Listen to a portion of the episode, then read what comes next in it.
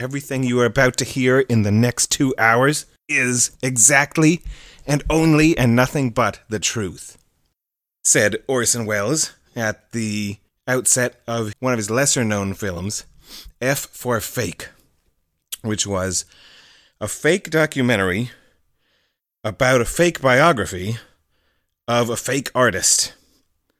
There was a biographer of sorts named Clifford Irving who wrote a biography about this guy called himself Elmyr, who was, according to many, the greatest art forger of the 20th century. Up until today, it is claimed that there are Elmyrs in almost every major art museum in the world. And, you know, how would we know? Because the experts, the gatekeepers, the curators of these museums are incentivized to not admit it were they ever to discover the opposite. If they say, oh, yeah, this is Rembrandt, is a Rembrandt 20 years ago, it would look less like experts were they to come out now and say, "Oh yeah, this is uh, this is Elmyr. Uh, we were duped," or the forebearers of our institutional position were duped, and so maybe or maybe not, there are Elmyrs in the Louvre. We don't know. So Clifford Irving writes a biography of this guy, and then on the heels of that, he goes, he shops around to the big New York publishing houses, a pitch to write a biog and even, you know, a big money, big fame biography of Howard Hughes. Because he says, look, I can write the only authorized biography of Howard Hughes. He and I met at the top of a pyramid in Mexico, and he signed this contract that says I and only I am allowed to write his biography. And this was at one of those times where Hughes was totally reclusive. Nobody had heard from him for how many ever years. But Clifford Irving has. We had a secret meeting, and I've got his signature on this piece of paper. So he goes about writing that biography of Hughes and whatever, and then that comes out and it's getting famous, and then Hughes calls up the publisher. Or someone pretending to be Howard Hughes calls the publisher and says, I've never heard of Clifford Irving, and I did not authorize this biography. And on the basis of that telephone call and who knows what else, they actually prosecute Irving for this. And as I understand it, he's convicted, and it was all that it was a scam. So then Orson Welles comes along and shows that War of the Worlds was not his only trickery that he's willing to participate in, and he makes this movie, F for Fake, which is billed and appears to be a documentary about Irving and Elmyr and Hughes.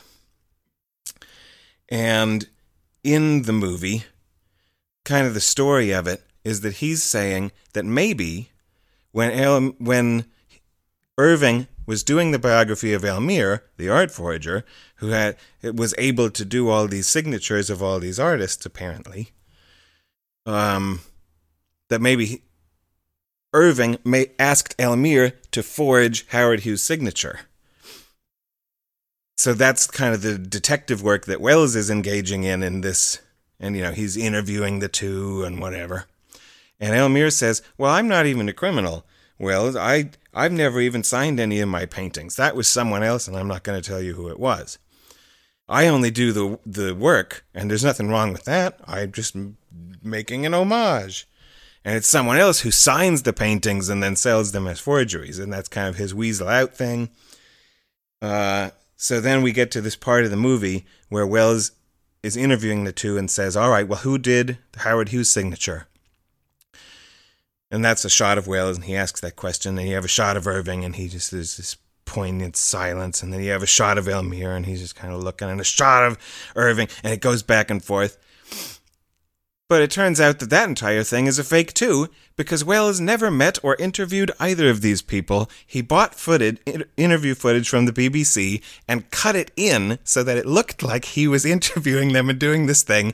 So you have fake upon fake upon fake. And was, what of this movie was Welles tricking us? What of it was Irving tricking Welles? What of it was Elmyr tricking Irving during the biography of the. And by this point, one knows what it's like to step into the epistemological position of Robert Anton Wilson.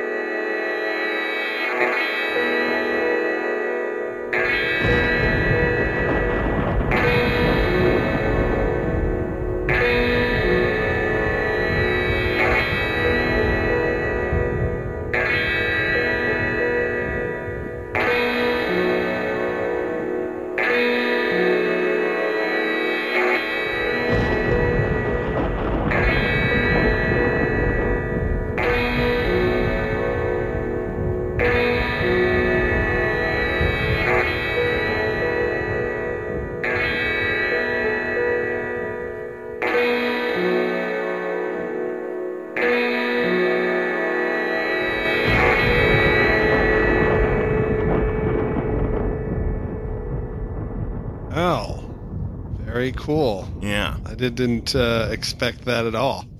That was a story that he has told a couple times in some of his lectures that Oh. have been thankfully saved online. It can be found on YouTube. Okay. I really like that little story. I did. I always love those kind of stories. Oh, and, and and Irving really did go to to prison, or or what? what I don't know what the result was, but according to Wilson, he quote unquote was prosecuted for this. okay. Well, when you go so many loops deep, you get like you're like I don't trust But anybody. know, who knows? Right? Yeah, Yeah. that's the whole.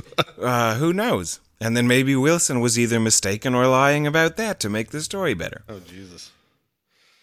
But that's the whole. That's the lesson, and that's the major message, in my opinion. And he has at various times admitted that, though most of the time doesn't. But that that's what Robert Anton Wilson's career was about. That was his major message. The whole, uh, the universe contains a maybe, or wouldn't the world be a saner place if more people said maybe more often? Okay, but this little episode is not about the ideas. It's actually kind of more about this particular person and uh, Robert Anton Wilson. But it's kind of we're flirting here, us dawdlers, with a like a theme style episode that we would do from time to time where instead of just focusing solely on ideas, which is what we tend to do now, it creeps in there often, the people in their lives and things like that. But that's mostly just to kind of, well, that's probably mostly just conversation, number one. But number two, it's also to get sometimes provide context if it's needed. But this time, I think we're mostly just going to work out of talking about this person in the, and the ideas will give them context. Maybe it's kind of like that. We're dawdlers, we're not hustlers. We don't have a really good solid plan. Maybe that's the way it'll turn out. As most things that we have been doing in this kind of format, they're works of improvement. You know, we, we continue to hopefully improve and progress as we go along. But uh, we call this uh, little venture little theme venture or whatever, uh, haunting the margins. We have we have a slight amount of experience experience with this kind of idea, just because when we've talked about it with other you know friends and things like that, we've kind of always we've chosen various individuals, um, intellectuals that uh, we wanted to sometimes we'd go and do some research into and just be like what's what's up with this person and why why this person the way they are? Um in particular though i think uh, for harland the, you know a number of these margin haunters have been uh quite influential on his thinking and it makes one stop and wonder well why why aren't they quite influential on other people's thinking or a lot of other people's thinking. Why is it that these people seem to be in the shadows of intellectual history compared to, say, the shining stars of, you know, people we've talked about in this podcast, like uh, Darwin and Einstein and on and on and on. Um, these are individuals that kind of seem to be, you know, uh, not forgotten, but not uh, celebrated anyway. And uh, in particular for Harland, this guy today, who we're going to talk a lot about, Robert Anton Wilson, and his ideas and just generally his framework of thinking, um, it's kind of been a gateway drug to a lot of other margin hunters, I, I think. Oh, for sure. Yeah, he's turned me on to many interesting individuals. One of the ways that he puts it with this marginalization component is like he will say the bookstores never know what to do with me. I'll often walk in and you know uh, egotistically want to take a look at you know if you've got any copies of my stuff, and often he'll ask where he's located, and they'll say. Well, you know, we've got you under the New Age section, and I'll go and be dismayed to find myself shelved next to Eric von Daniken. But recently, I've been to some Barnes and Nobles when those used to exist. this poor guy died in 2007 uh, that they moved me to philosophy, and I found myself next to Wittgenstein, and I felt much more comfortable there. So that how these people see themselves is often quite different from how they are perceived by the wider culture. Yeah. Who you know pushes them to the margins or fringes, and I sometimes I call them fringe intellectuals. All right. Well, do we want to um, kind of outline a little bit more about what we mean by these margin haunters, these these fringe intellectuals? I could try. All right. Here's the thing. So, if we want to define what it means to haunt the margins, my attempt at doing so would run something like this. So, we start by defining intellectuals. If that's a term that we apply to those human beings who primarily behave in such a way that their activities involve a lot of conceptual manipulation. They live in a world of ideas and words and symbols. They study various sciences or humanities. They make attempts at epistemologies or ontologies, etc. These are just, you know, people of the mind, intellectuals. So that's kind of the base class that we can use to talk about the rest, the margins. So then, what sort of social, cultural institutions become developed by and participated in by these intellectuals? And if you kind of make a map of those institutions and lay them all over each other, you can approximate a measure of centrality or marginality that you can rank people on. So some of those that I think would probably go in the map might be things like academia, the pedagogy, whatever. We're educating people. That's something that intellectuals are interested in and develop cu- cultural institutions around. Media, from Fox News to Bantam House, whatever. There's publishing, there's speaking, there's just dissemination of these ideas that they're developing. And then the uh, what I might want to call the evil, I'm not quite beyond good and evil at all times, triumvirate of government, economics, and religion. Uh, these are another place where a lot of you know think tanks and politics and whatever the uh, lawyers, uh, in, in, intellectuals might sometimes become lawyers. That that's pretty much the institutionalization of intellectuality.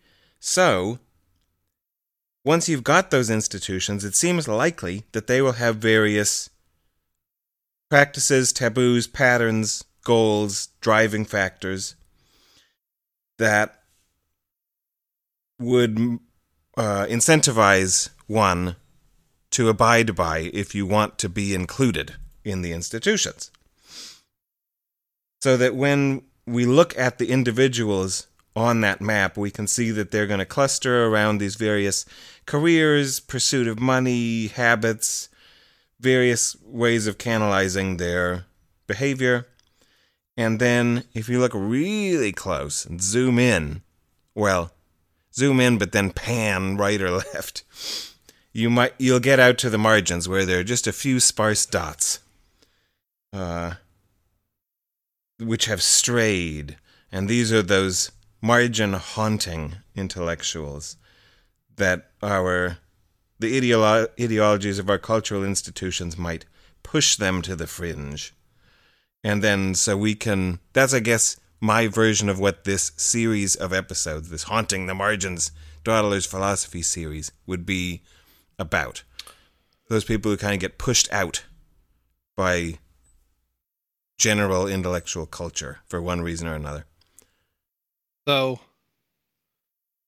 it's just a hair past a freckle, Ireland. Um, he looked at his wrist as if he was looking at his watch, like, did that take too much time? And I say, no. Comment, comment, comment. I have an analogy, though. And already I'm just going with it because we're toddlers.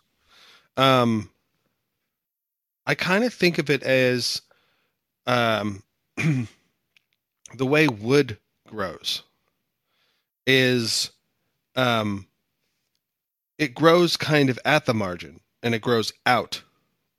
You know, so the trunk of the tree, the circumference, if you will, if you could take a slice, you know, and you look at a log or whatever, it grows from that margin out, right? And my analogy is kind of like, well, when Western civilization was, you know, an intellectualism in Western civilization was but a wee sapling or what what have you. Even though there wasn't much to it relative to, say, perhaps today, people like Socrates maybe were kind of even Socrates, our precious Socrates, was kind of at the margins. So much so that they killed him. You know, he's corrupting the youth. And then people like Galileo, like, I know that he probably was relatively able to handle the mainstream. I don't know all the details of the history of that individual, but even Galileo, who wanted to put forth a more, you know, just a different pattern to understand our place in the universe, the heliocentric orbit of Earth around the sun. Even some of that he he kind of rubbed up against the, the the the church, the Catholic Church, and they were the establishment. They were probably the core of the intellectual world, and he was kind of pushing the envelope there by taking Copernicus's revolution and trying to push that along. And we all kind of know his story of imprisonment and defamation and all that. And I kind of think, I wonder how we see some of these people in the future. Not all of them will probably make it into the stories that we've made of Socrates and Galileo, but some of them might, you know. They might just be at the margins. Haunting the margins might be where intellectual activity, or it's maybe the growth ring of intellectual activity, if you will, kind of where all the action is happening. That happens a lot in the arts, right? Where some will be not appreciated in their time, but the famous quote or whatever, well, I know I'll be appreciated after I die. I think that might have even been Orson Welles. I'll be famous after I'm dead, isn't that something? Uh, some I think I just saw that on Netflix or whatever. Anyways, um, and James Joyce was that right? Uh, very a lot of them will be poor and unappreciated in their time, but then become the central figure of 20th century literature or Or, whatever right. and so that you can move inward or outward as the institutions change their values and then you can oh all of a sudden this person no longer is pushed to the fringes and then someone like tesla maybe is that someone who were, was more central and now is kind of considered margin like kind of weird and fringy I don't know. We're gonna have to look into him because he's. I've definitely thought about him, and I'm wondering if he's always been sort of fringy, but is becoming more mainstream now, or if he's, he's as you would say, started off mainstream and then became more fringy. I don't. I don't know. But uh, he might be a haunting the margins topic. And that's one of the things, one of the guys that Robert Anton Wilson has spent a ton of time and effort on. He's, among other things, that is unappre- So nobody even knows who he is in the first place, right? Very underappreciated guy. But even of the people who know Robert Anton Wilson, I don't know how many of them realize that one of his avocations was being a James Joyce scholar. And I think, like, I don't even know what all this guy published because I'm pretty sure he did all kinds of things under various pseudonyms that I Uh-huh. wouldn't even know. Right. But I get the impression that he's published in standard academic journals about James Joyce scholarship, but might not even be under that name. And, you Yeah. know. Yeah, for sure. So we're gonna go out on a limb and say we're kind of trying to we're we're gonna try and franchise this fucker on these different intellectuals, and uh, you know that's kind of uh, something we're just sort of going out on a limb about right off the bat. And I don't know how frequently we will do these. Honestly, I'm not going to be like "Oh, every 50th one or you know episode or something like that. But definitely fewer and far between because we there's a lot of ideas that us dawdlers want to talk about. Yeah, and you know this the advantage of not being constrained in the in this new media podcast world of unaffiliated primates. We can talk about whatever the fuck we want, and sometimes we want to talk about crazy drugged out hippies that had weird ideas, and we're gonna just do it. We're to do that a lot with this particular theme. I am between like Timothy Leary and Terence McKenna and others. Um, if we get to Timothy Leary, I mean, dude was a psychiatrist, so it's not like he was. Anyway, he's not Another- a poet. You know what I mean? He's not Right. like try these drugs, guys. He's like he actually has like an interesting, the somewhat legitimate basis for why he thinks certain drugs would be good for whatever depression or something. Yep. And coincidentally or not, I don't know how much you know this, but they he was good buddies with Robert Anton Wilson. They co-authored at least one book. Hmm. They worked on some of the same. Uh, Robert Anton Wilson worked out one of Tim Leary's models of consciousness. The Eighth Circuit one. Yeah, this eight circuit model of consciousness. And then I think that he was even one of they were close enough friends that he was one of the people that was visiting Leary as he was dying and you know, so they were a lot of overlap there. All right. So who is this dude, Robert Anton Wilson? Uh he looks strange to me. And he has this pretty thick New York accent when you listen to him on YouTube videos or recordings or whatever. Yeah. Uh I don't know. Why should we care about this weirdo? Well, those are two very different questions. The first part won't have anything to do with why you should care, but the who is he question I can blab a little bit about first. Uh, Irish Jewish, born in Brooklyn in 1932, right in the heart of the Depression and growing up through World War II and whatever.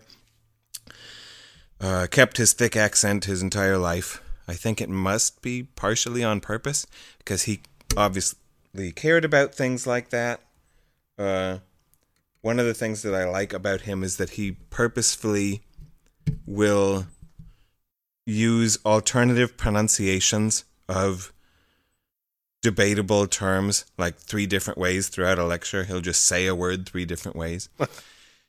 um, had polio as a kid and was quote unquote cured by a non medically accepted method. They called it a Sister Kenny method that some nun came up with. I think it just had to do with a lot of like you bathe yourself on this schedule or what like it's about being cleanly and so that and I think he would say that that's one of the reasons that he ended up with this radical agnostic epistemology that he was pushing is that he's like whatever man I was 10 and I was going to die of this disease and I didn't and I was doing something that all of the quote unquote experts told me wouldn't work maybe Mm-hmm. it's just a coincidence or maybe there's something to the power of positive thinking or who knows what. Um he started at a catholic high school and then moved to some kind of technical school. So he's got the whole getting over the catholic upbringing thing that he talked about often. Um, and then he did various types of colleges and universities at various times, partial degrees in mechanical engineering and psychology. I think different types of dropping out. He eventually did get a PhD in psychology, but not from a super uh, like respectable institution. It was I don't know if it's even like Trump University style thing. I don't know. It went out of business like soon after he was done. So, you know, even in this way, he's like a fringe. Well, he has a PhD. oh yeah, does he? Did you see where it's from? Like I don't know. I'm not calling him doctor. yeah. and worked as an editor at Playboy for a long time doing the mailbag, and that's where he got a bunch of his conspiracy talk because in the late 60s, early 70s, there were a bunch of people writing into Playboy about conspiracies, and he and one of his co editors, Robert Shea, would uh, come up with clever and comedic answers to all these far out theories, and then that's they that was some of the grist that they rewarmed into their first major book, this Illuminatus trilogy, a kind of sci-fi fantasy horror joycey Joycean weird far out drug psychedelia novel, whatever the hell it is. Again, people don't know how to categorize it. Wilson wanted it to be a great work of literature that attempted to change the consciousness of everyone who read it in the same way that Ulysses did when it came out. And then he just became a general, fringe, marginal uh, you know, lecturer, worked with a bunch of the general semantics and neurolinguistic programming people and would give seminars, workshops, and then he, you know, published newsletters, tried to start a publishing house, wrote a bunch of both fiction and nonfiction and plays and screenplays, and he just, you know, lived and did shit. So never had an academic career, but always had an engaging with ideas career. Hmm. Yeah. Just, but it, I, I mean, I don't know what kind of a person he was. Was he the type? Was he a drinker? Yeah, he was an everythinger. But I don't think that he was. He didn't give me the impression of being addicted to any of them or imbibing anything to excess such that it fucked up his life. He always struck me as someone who was extremely sane and he just had a sense of humor about everything. And he experimented with everything, both substances and practices. He was into different types of meditation and yoga, as well as taking every drug under the sun to try to mess with his brain and see what happened. Seems like super open. Mm-hmm. Um, you know, just open to experiences. Openness to experience. Yeah. Hundred percent. um, but like he does strike me as somebody who would never really become addicted to something because then that would take away from his ability to just talk and talk and talk because he seemed like a real talker. Talker.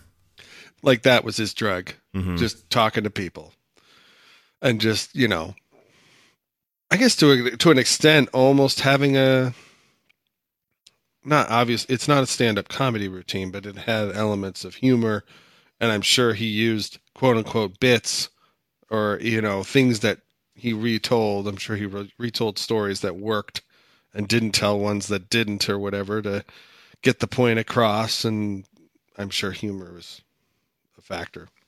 I don't know the details of how his various engagements were billed, but I have heard the word stand up applied to him at various times, but clearly not Right. a stand up comedian No. like another of his buddies, George Carlin, was.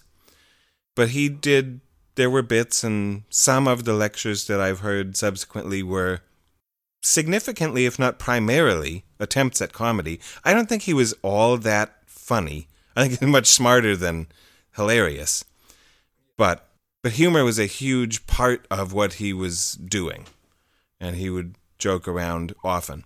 And I would like to propose that as one of the attributes of um, one of the reasons to be marginalized.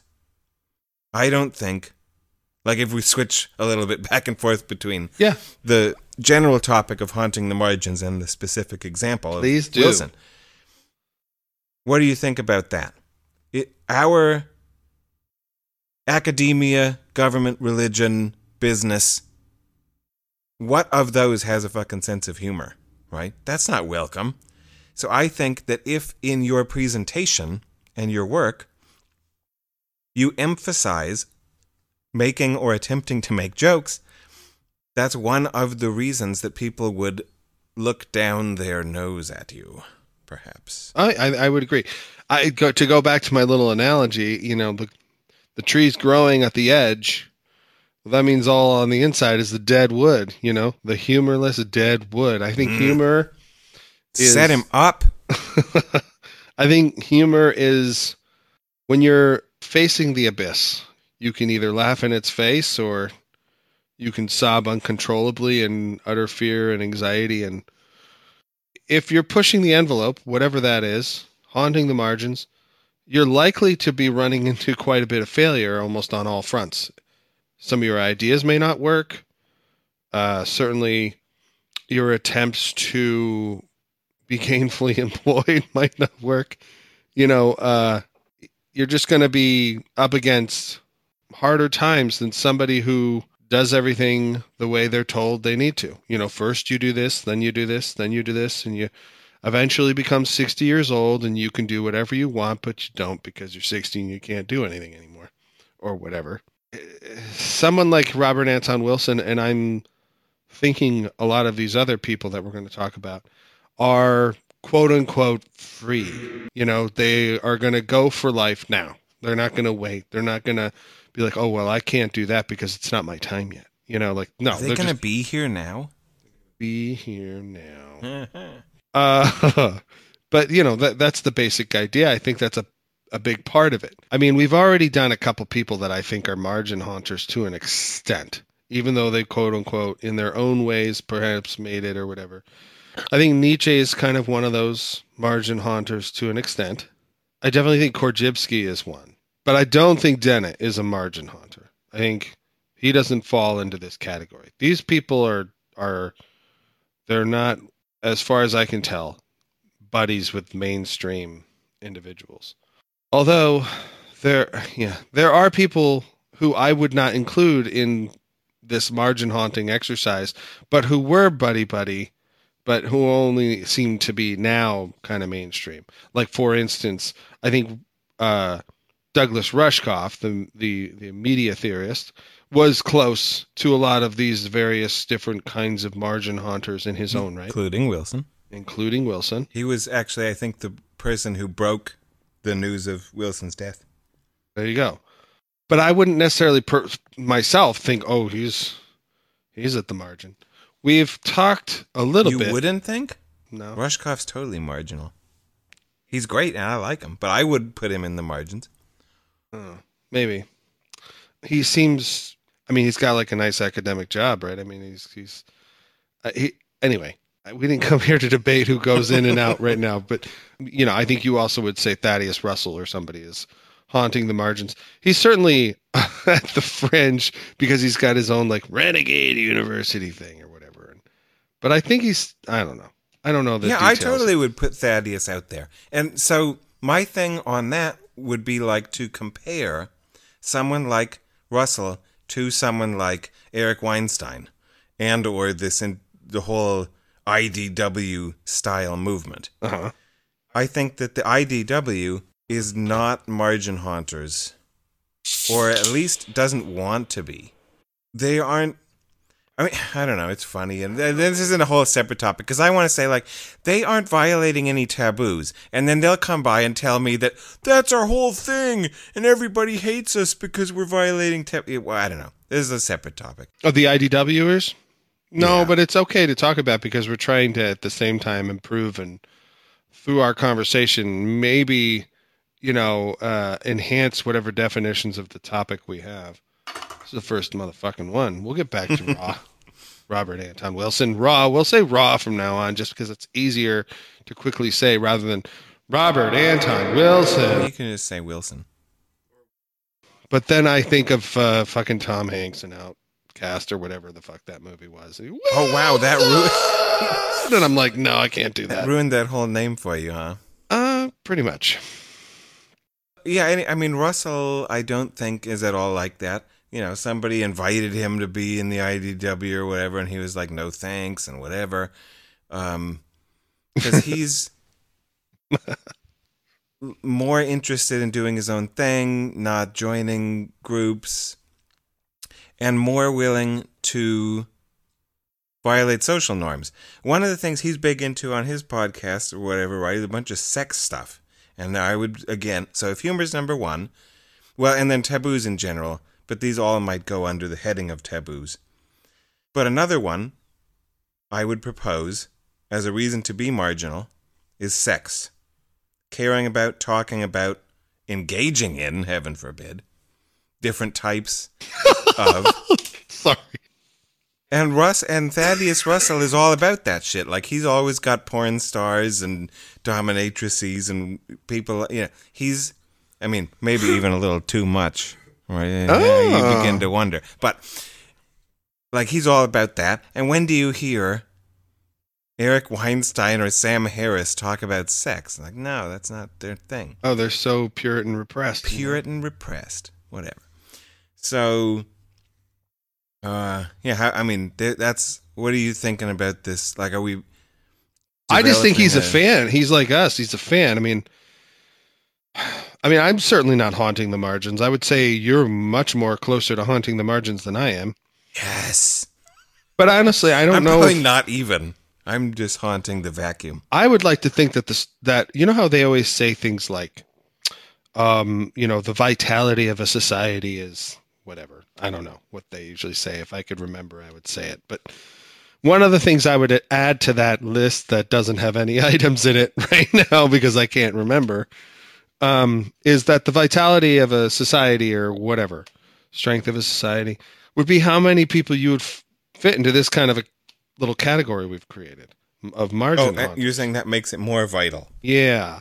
And to me, I don't think we've got that very that many because everybody is all about being different.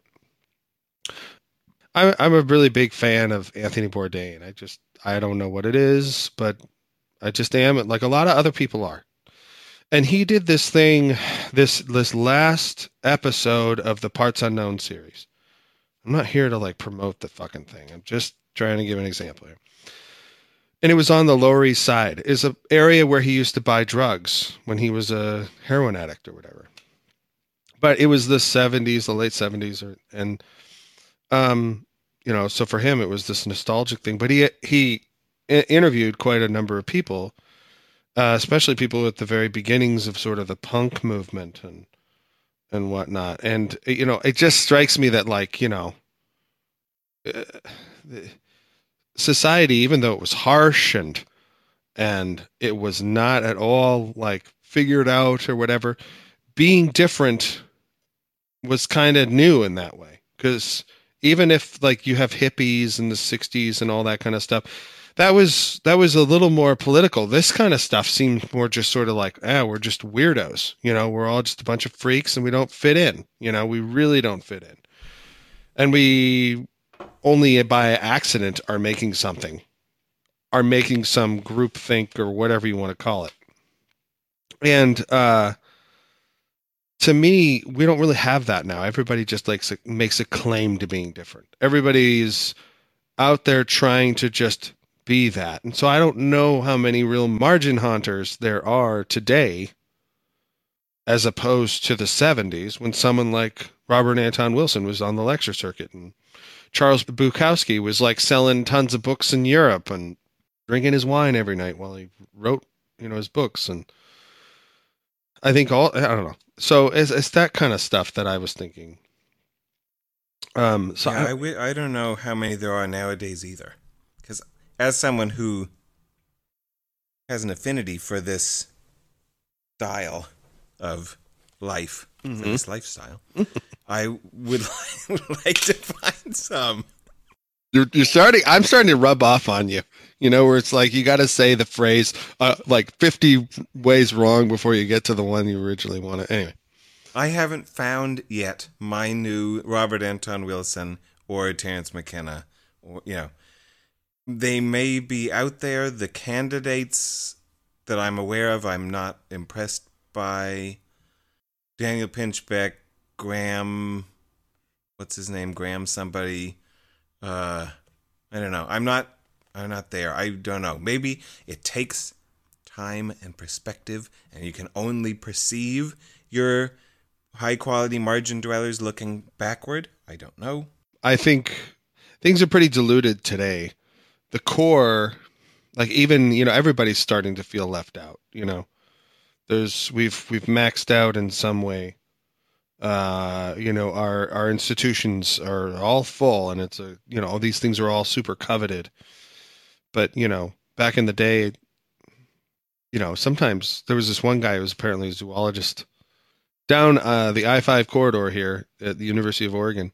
I think it was that, but he used to he worked uh, first at the United States Geological Survey, and he was just literally told, like, you're going to study this, you know. And then he became an expert. It was a bivalve of some kind, fossil bivalve or whatever.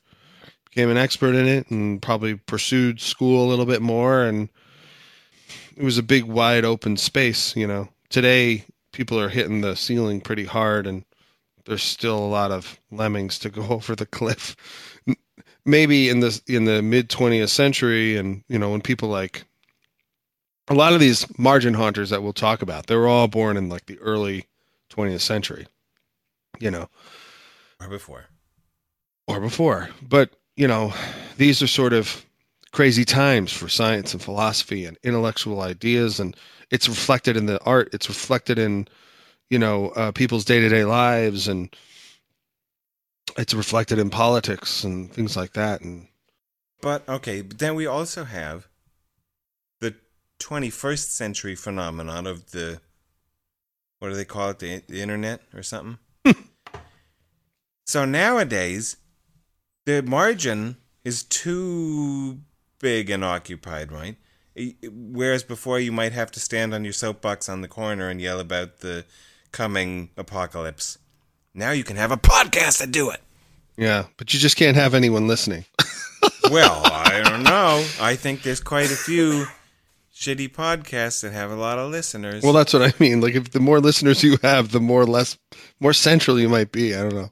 Anyway. So that I'm just saying that's a tough question for those of us who like the margin dwellers. Because in 2018, it's going to be too easy to find margin dwellers, and there's too many of them, and I can access 10,000 blogs and 100 podcasts or whatever mm-hmm. that are saying marginalized things. Then the question becomes well, what is it about the margin haunters that you like that makes them any better than all the nuts. That's one of the things that the centra- the central uh, what's the word for this? I'm in Robert Anton Wilson fashion, pounding them harder than normal tonight. the, the centralized folks have that as an advantage of the dead being wood. in the dead wood the deadwood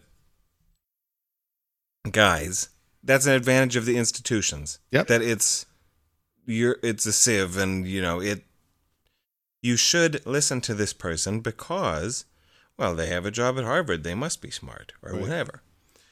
You can't make that move with well they have a podcast. Surely they're worth listening to.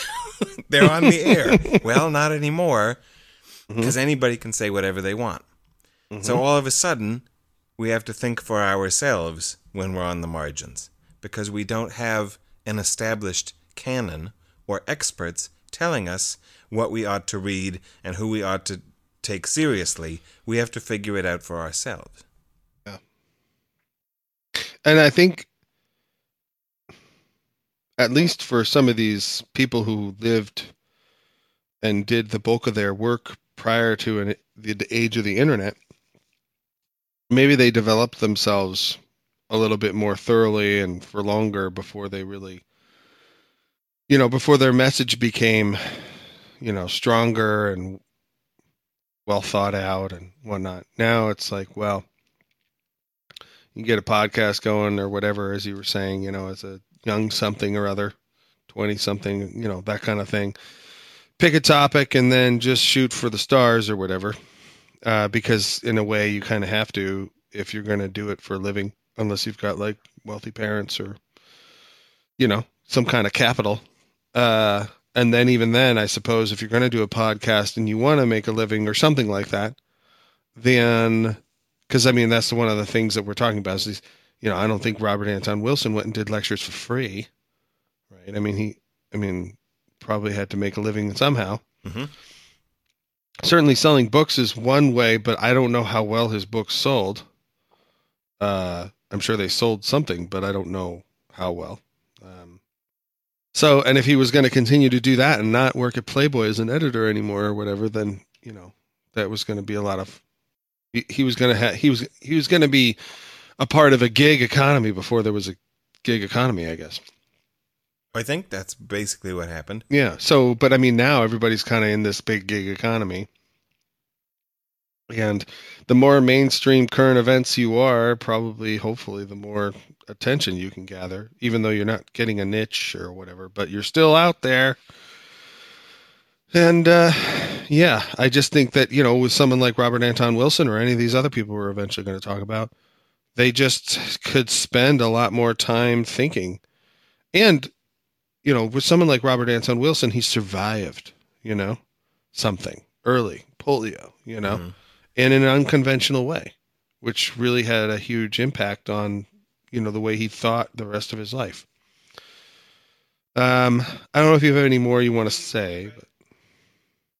So I tend toward depression, cynicism, darkness. Mm. One of the reasons to like Robert Anton Wilson is that he was the opposite. He called himself multiple times an incorrigible optimist. and in part, that's more impressive because of the things he overcame, like this early childhood illness. Another thing that he had to overcome was, I think she was 15, uh, a young but not too young, old enough that she got to know him and care about him, daughter got killed in a convenience store robbery or something like that, like just a total random shitty situation. Yeah. And she actually, as a interesting side note was the first head, I think it was just the head, preserved by the Cryonic Society in California or something. His daughter was the first one.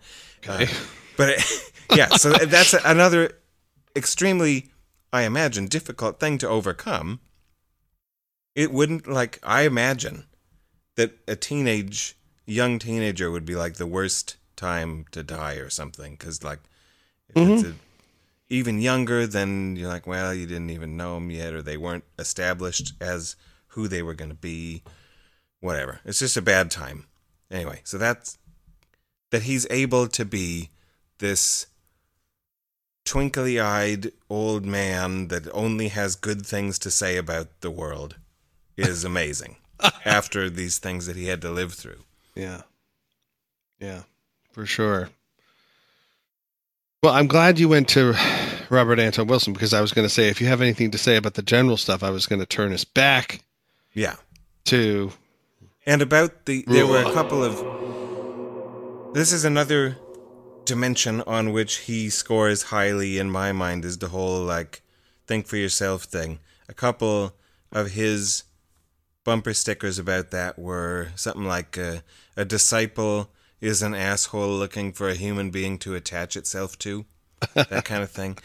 Because as someone who played around in this ballpark of mysticism and guruhood and whatnot, he made it very clear that he did not want to be one of those with some of these sayings. Mm. And another one was something about like well, the only reason that someone be, would be interested in finding a perfect master is if their aspiration were to be a perfect slave.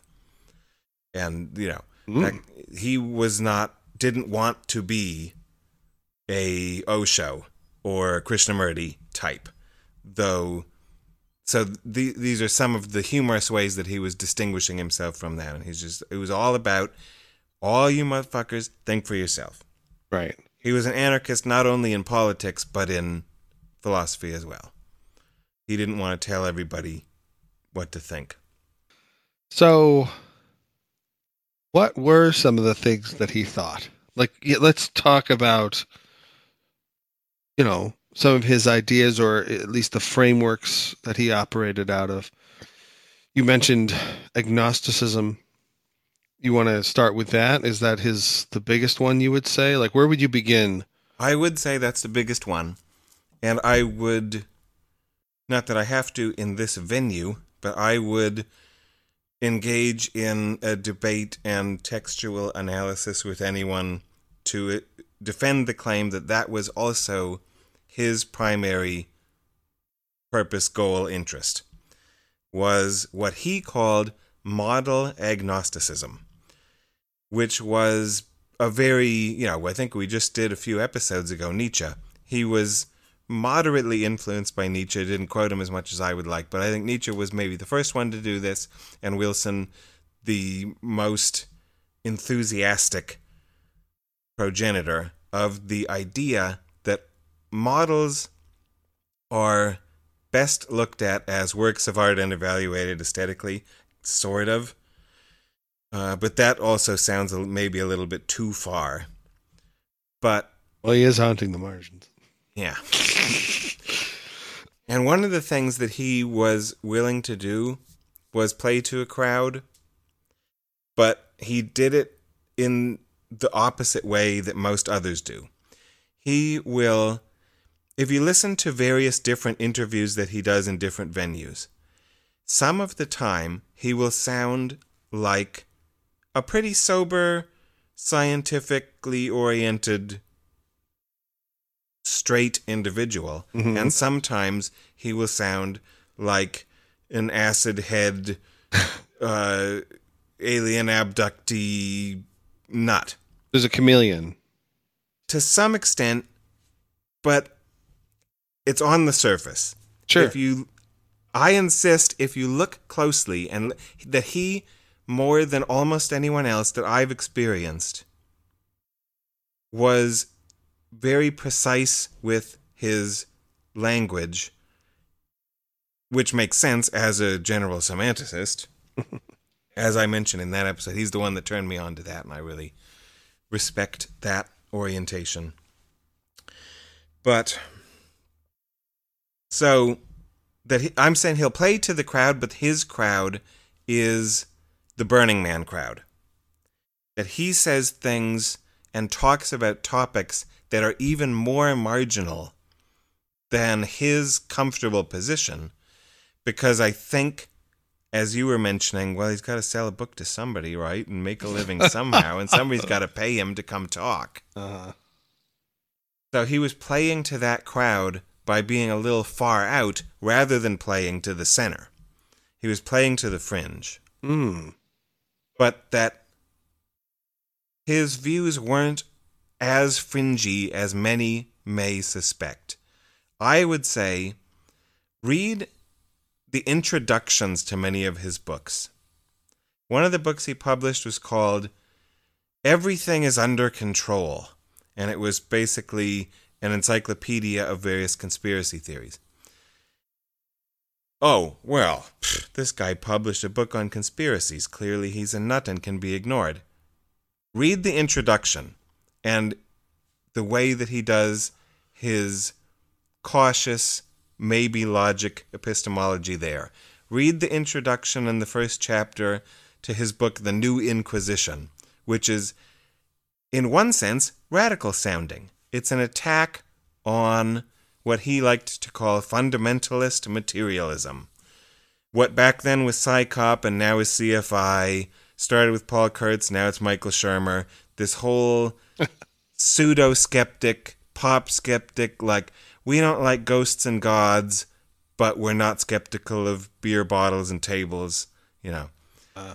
The tyro skeptics, the babies that don't go nearly far enough. Whatever. so he wrote a, that book is attacking that. But look at the first chapter of it and how sober and cautious and reasonable it is. listen to the interview series he did near the end of his life entitled Robert Anton Wilson Explains Everything, semicolon subtitle, Old Bob Exposes His Ignorance, and how reasonable he is in that compared to when he's on one of the subterranean radio stations in Austin or LA in 1980 and he's talking about pay conspiracies and weird shit. He's he does that stuff, but it's all in the service of this model agnosticism. Okay. Model agnosticism. I mean, you mentioned that, uh, and then can you go over it one more time? That all we have are models, and that none of them ought be elevated to certainty. There was a movie made about him and his life, and it was called Maybe Logic. And he takes that phrase from John von Neumann, uh, which was, and then that, and all, and then he usually moves the maybe logic is three valued, true, false, and maybe. Wilson liked to take Korzybski's version, which was the infinite valued logic of probabilities, that it's from 0 to 100, and then we ought to avoid 0 and 100. And every evaluation ought to be somewhere between 1 and 99% confidence. but to lop off, I'm certain that it is not, or that I'm certain that it is. Mm-hmm. So I think if you are in that framework, you're a model agnostic. Everything is just a model. Models are works of art and can be evaluated on many different scales, but that we should leave it in the domain of probabilities.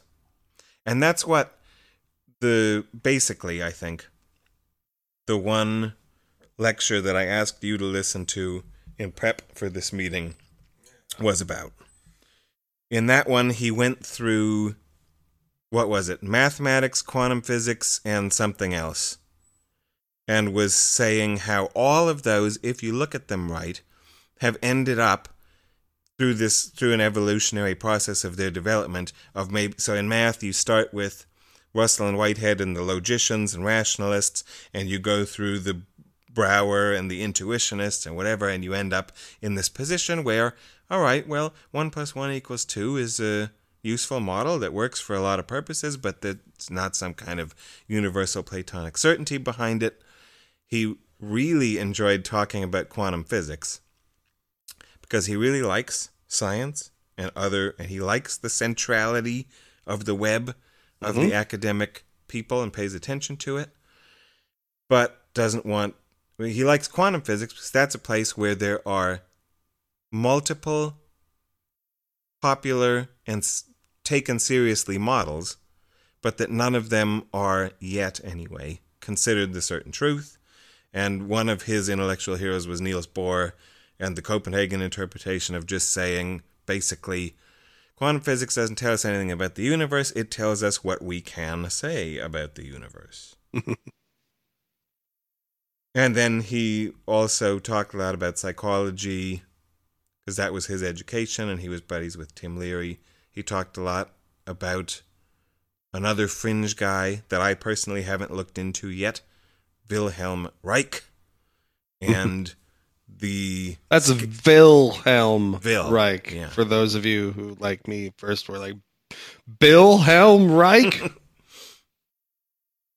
but it looks to my eyeballs like Will Reich. Yeah. But of course, that's just an alternative pronunciation. hmm He talked a lot about Reich because apparently there was a scandalous event in American censorship history where I don't know who, what government agency it was, but they, according to Wilson, broke into Reich's laboratory or home or somewhere and destroyed various pieces of equipment. Oh, no. Uh, he was de- attempting to develop something called the Orgone box and access some unknown type of energy in the universe. Uh-oh. Uh, they broke the Orgone boxes whatnot. They literally burned books and imprisoned this guy, and he died in prison, I guess. Wow. uh, because he was saying things that somebody didn't like. Hmm. That's no good. Well, Wilson doesn't think it's good because he thinks, whatever, Reich was developing another model, and maybe some parts of it were right, some parts of it might have been stupid. But whatever, it's a guy attempting some science and making a model, and we should probably not burn the books. But just yeah, wait to see what happens. I'm losing all the threads, but Wilson would like it. Couple of dawdlers sitting around drinking booze and trying to talk about it. Where, what was the thread? I was asking, uh, you know, initially, like, what is the big, the his his primary framework or big idea framework that he was operating out of? It sounds like it's this model agnosticism thing, and then you went into discussing mostly that, and then you had some essentially some examples of, you know, how you know he's kind of a little more serious. You know, he's a wolf in sheep's clothing or a sheep in wolf's clothing. I'm not quite. I think probably the other.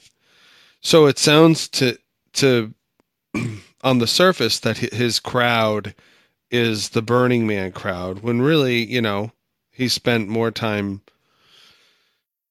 working with the texts of those who are more towards the the center, the centrality of it, and uh, but he needed to sell books and he needed to be able to make a living. And so, uh, because he wasn't really part of any legitimate institution or whatever, he's just himself out there. He has this stuff that he's sold, and you know he needs to make a living somehow, and he wants to do it this way, not you know as a postal worker or whatever. And so he needs to be able to appeal to somebody, and so he's appealing to these people who are maybe wanting this kind of crazy stuff because maybe they don't spend any time being serious about it.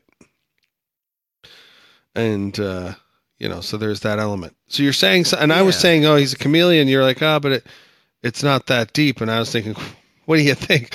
A chameleon's organs change the, the pattern of the wood? You know, the whole point of a chameleon is that it's only skin deep or whatever. It's not all the way through. So this sounds like this model agnosticism and the seriousness he took um, the with which he took, you know, uh, modern science, um, was kind of the core of this person, Robert Anton Wilson. That would be my claim. Okay. That even though many people on the surface might look at him and lump him in with Art Bell or whatever, and that he was just a psychedelic nut conspiracy theorist person, I don't think that is at all correct. I think the only reason that he talked about and wrote about conspiracies is that that is a place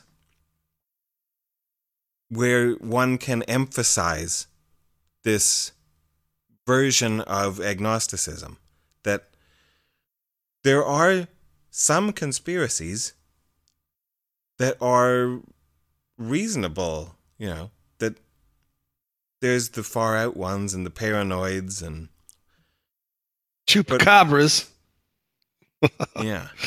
cryptozoologists. And, I mean, and he talked about cryptozoology a fair amount too. One of the people that he often referenced, I don't know if he respected, was this Charles Fort. I think the Fortean Society is still around and they may even have a publication. But was a person early 20th century that was investigating things like falls of frogs from the sky and Bigfoot. and Bigfoot and whatever, Loch Ness, and uh, um, as just a source of ambiguity. Yeah. One of the phrases that he liked and would often use is, "I have a high tolerance for ambiguity and want to raise other people's threshold there." Yeah, it's weird because it's like he's he's got all the stuff that I would say the more centered sciences anyway have in terms of when they're, you know, when you're behind closed doors. Nobody claims any kind of certainty and it's why people do statistics, you know. to leave room to be wrong in the right, wrong, true, false dichotomy of things. Um, but just you know, you know, say I'm I'm confident to such an extent, you know, or whatever. Statistics has all this language in it that you like to use. I would think that you would be a great statistician if you liked math. Um, but like, uh, so it all sounds reasonable,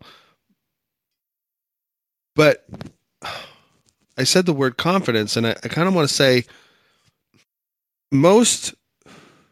I, here's my thinking: confidence is either an illusion or it's a delusion, you know. And I think, and I'm going to pull up the map is not the territory stuff.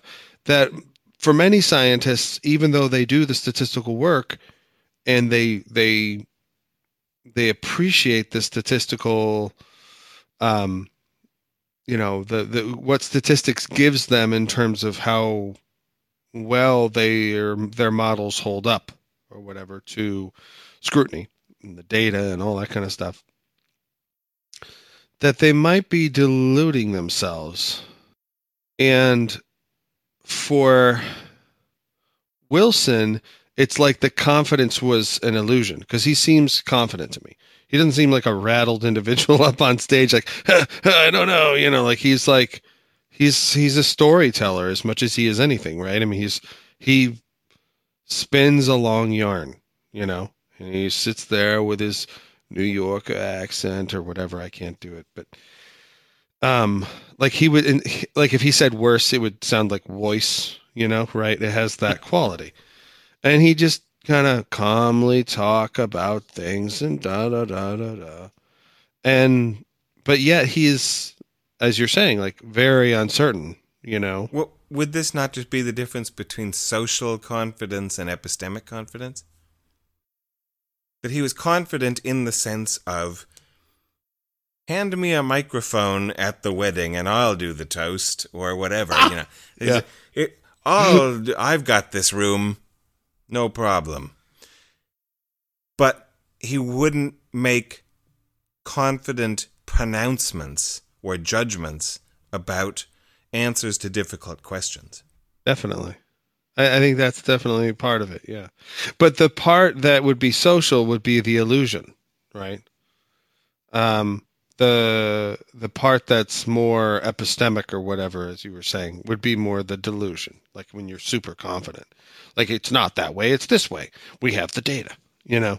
And it's like, okay, well you have some data and you have and that data sounds like it backs up whatever the claims you're making, but then, you know, as seems to be always the case, something comes along and knocks that out of the park or we get a more complete data set or something like that and it doesn't it only tells part of the story. It doesn't tell the whole thing, and we still don't have the whole thing, but we have more of it, or on on, on.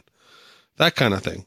So in that sense, it's like he's somehow transformed this. Again, like what I was saying, behind closed doors, what happens? He's transformed it into a more social exercise, perhaps. He's taking it to the crowd and taking it beyond the doors or something and taking it seriously, but not. But it's like he understands that in order to tell a crowd something that would happen behind closed doors at a uh, thesis defense or whatever, that like you got to add some humor in there or they won't pay attention. You know, they won't care about, you know, all the hedging that goes on. Hmm. Since I'm also on the wrong side of that door when it closes. I never know how much to trust you when that's your report of what's happening on the other side of the door. Because mm-hmm. you seem to be to often report to me that that's what happens inside science on the yeah. the the esoteric picture. If you have been initiated and allowed into the temple that I would then see that when we are when we put our black robes on and light the candles and uh, paint the pentagram on the floor, we talk in very uncertain terms. But the rest of us out here ignorant idiots are encounter science journalists more often than scientists, Uh-huh. or scientists with their microphone on the lapel, where they probably behave and talk differently than they do in the basement chambers. So it sounds to us through the journalists and the microphones like science is very confident. Often. So to hear the report about, oh yeah, we're all just statisticians and all of us are already Korzybskian in the sense, you know, we're all 1 to 99. We never go 0 to 100. Yeah, no. That's not do. the public picture of science in 2018. No, it isn't. But Yeah. that's because I think that scientists are afraid that if they went out there like Wilson, that they would be treated like Wilson, and they'd become margin haunters. And there are perhaps enough cases of scientists being considered "quote unquote" eggheads, and to an extent, sort of irrelevant to day to day activities. Hey, well, the mail gets delivered on time. I don't need a scientist to deliver the mail, do I? You know, like it's the same old thing. Like, well, I'm learning all this math in my fourth grade class, but what's that going to do me? You know, I'm not going to use this elsewhere. You know, why bother? You know, I think there's a there's a lot of anxiety and fear in the scientific community about how they will be judged. And so it makes sense to me that in the family, when the doors are shut and it's dinner time, they behave differently than when Mhm. they're out at church. Yeah, I'm willing to believe that there's a, a lot of that that goes on. And part of it might I'm here to report it. No, I'm joking. the one of the cynical spins on it might be that that's what their publicist or agent told them to do because well you just told me you wanted an invite to Bill Maher you just told me you wanted Don Lemon to call you up and put you on CNN if your presentation is more along the lines of well, you know, nobody knows anything, and maybe the CIA killed JFK, and maybe there's aliens at Roswell, and, you know, it's all in the domain of the percentages that you're not going to get the prestigious gigs you want. Well, more than that, you won't even probably get to do the science because if you're running grants for the National Institutes of Health or National Science Foundation, you're going to be like, I'm probably wrong, but uh, Right. that's not going to work. And I so have then, a question I'd like to maybe pursue and see what happens. yeah, Are you going to get the money over the other chimp that says, I know where the watering hole is, follow me? Well, one of the quote unquote unethical things that apparently gets done in science is that they'll pay for their next research. No, no, they'll, how do they do it? They do the research, it's complete, and then they report how confident they are about whatever the outcomes were in the scientific research in their next grant. They'll get money for that grant or for that research, but actually do other research instead. Hmm. So there's Well, that that's nice. quote unquote like- unethical way of doing. That's the other Wilson thing. People always like underrate scientists kinda- as if yeah. they can't like figure shit out. But they're like, hmm, if I do this, you know, it, if if anyone finds out, then I'm in trouble. But if they don't, then you know, and that's the whole thing about like that's the whole gotcha community in science. You know, they're like, we can't repeat your, you know, research. You're a sham. Stanford experiment, sham. You know, like and then you kind of get to build your own name on the the sham aspect too. So there's that as well. All of the and of course the biggest not biggest, but some really big stories in science are like, you know, um the fraud and and those individuals that still stand by the thing even though that it's been just even though people are pretty confident that it's a fraud like the whole uh, thing uh, connection between vaccines and autism and stuff like that. Anyway, You telling me that conspiracy is false too? I'm saying it's false. I'm saying that people are just pretty confident it's not. Uh... Yeah, good job. There Go you go. anyway, so back to RAW. he has this model agnosticism, uh, model agnosticism, um, as a Which core. apparently is how science already works. Well, I imagine, wonder where he fucking got it from. Um, it's not like he came up with this whole way of looking at things out of the blue. I'm sure he was inspired. As Right. you've mentioned, he pointed you to a lot of different people. And a lot of those people, like Korzybski, the general semantics guy, was very much attuned to science. Like, uh, what episode number is that? Eight. Wow. How do you know that? I, I swear, people, like we record these things, I edit them, and then I'm like, "Mm, done. Like I never listen to them again. I'm like, oh shit. That sounds very pleasing to me, and I envy that. You never go back to things and regret them. Oh Jesus. Well, I guess if I did go back, I would. Um. Okay, so model agnosticism is his core. That's Okay, the core message and lesson, in Okay. my opinion, of Wilson. As you're saying, I don't think, which is kind of funny, because I like this and I like Wilson. I don't know that he was an extremely original thinker. I don't think he has a big long list of his own ideas. I think he was more of an exponent and popularizer and arranger of I mean, maybe he was more original in his fictional work, but even that to me is at least moderately derivative. I don't know. I still like it, but I don't know that he was a very novel thinker. but he was a writer. Yeah. and being a writer, a good writer, a writer with lots of things that someone like such as yourself might call bumper stickers later, you know, years and years later. He clearly had a way with words and communication.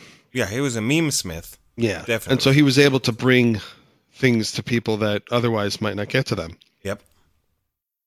And so, uh, and he did it at the margins, right? I mean, he may not have been sitting there coming up with his own ideas, but then shit.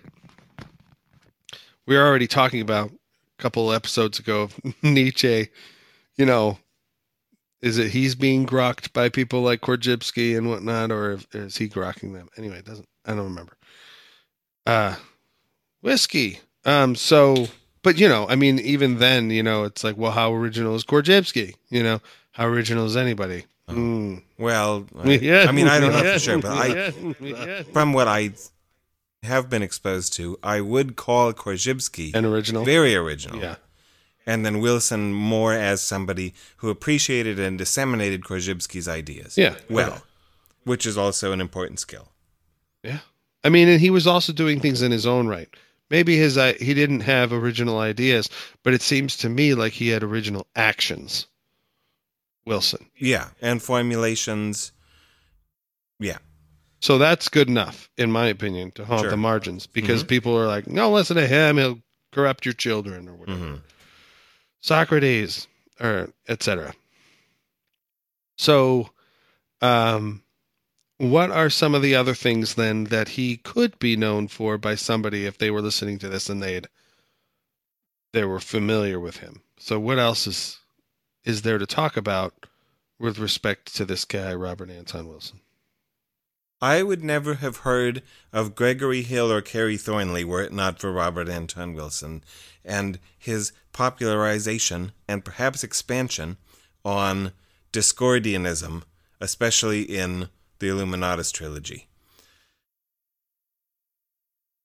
I th- so I can't yeah, like I never know whether to attribute things directly to Wilson or to his friends and then he made them popular.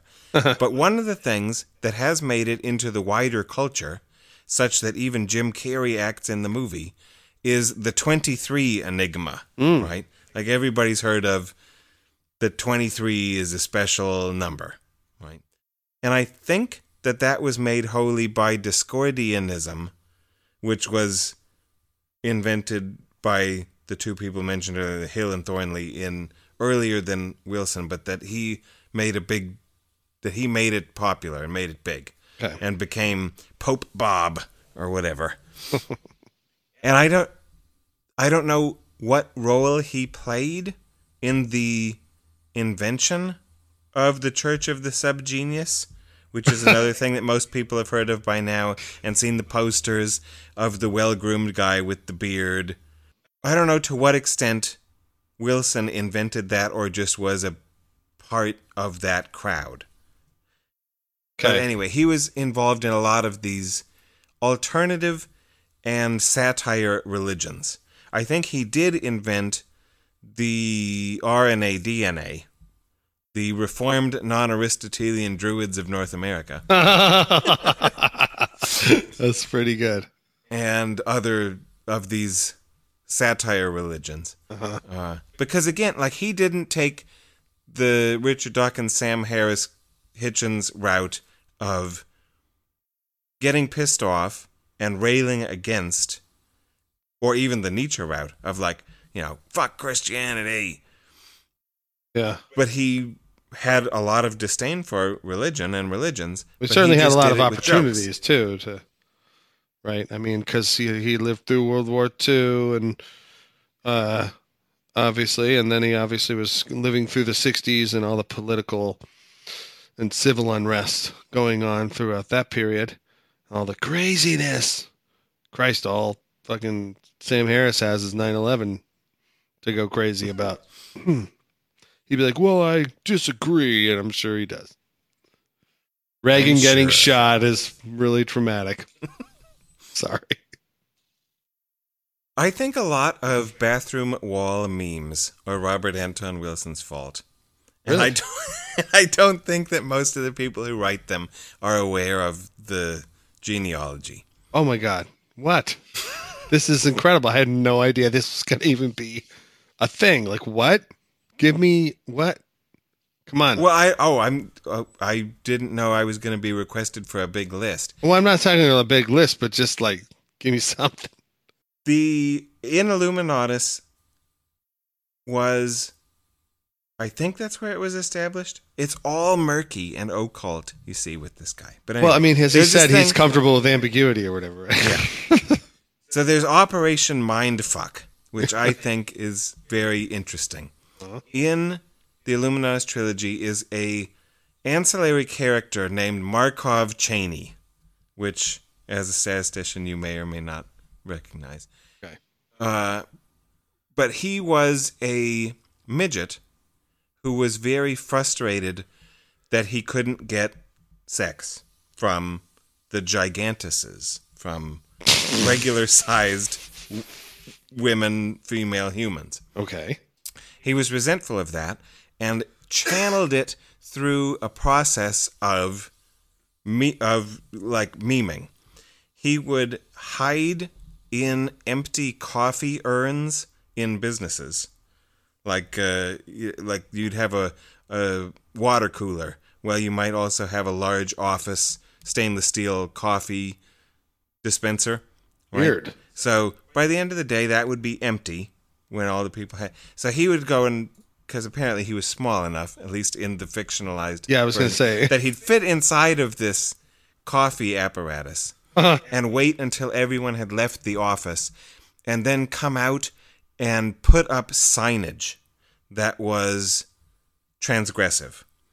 Something like he'd go into a fancy upscale clothing store, maybe, and put a sign on the wall at night that said, uh, you know, no spitting the management or something like that. And that for the purpose and then the people that look at it later would be like, "Wait a minute.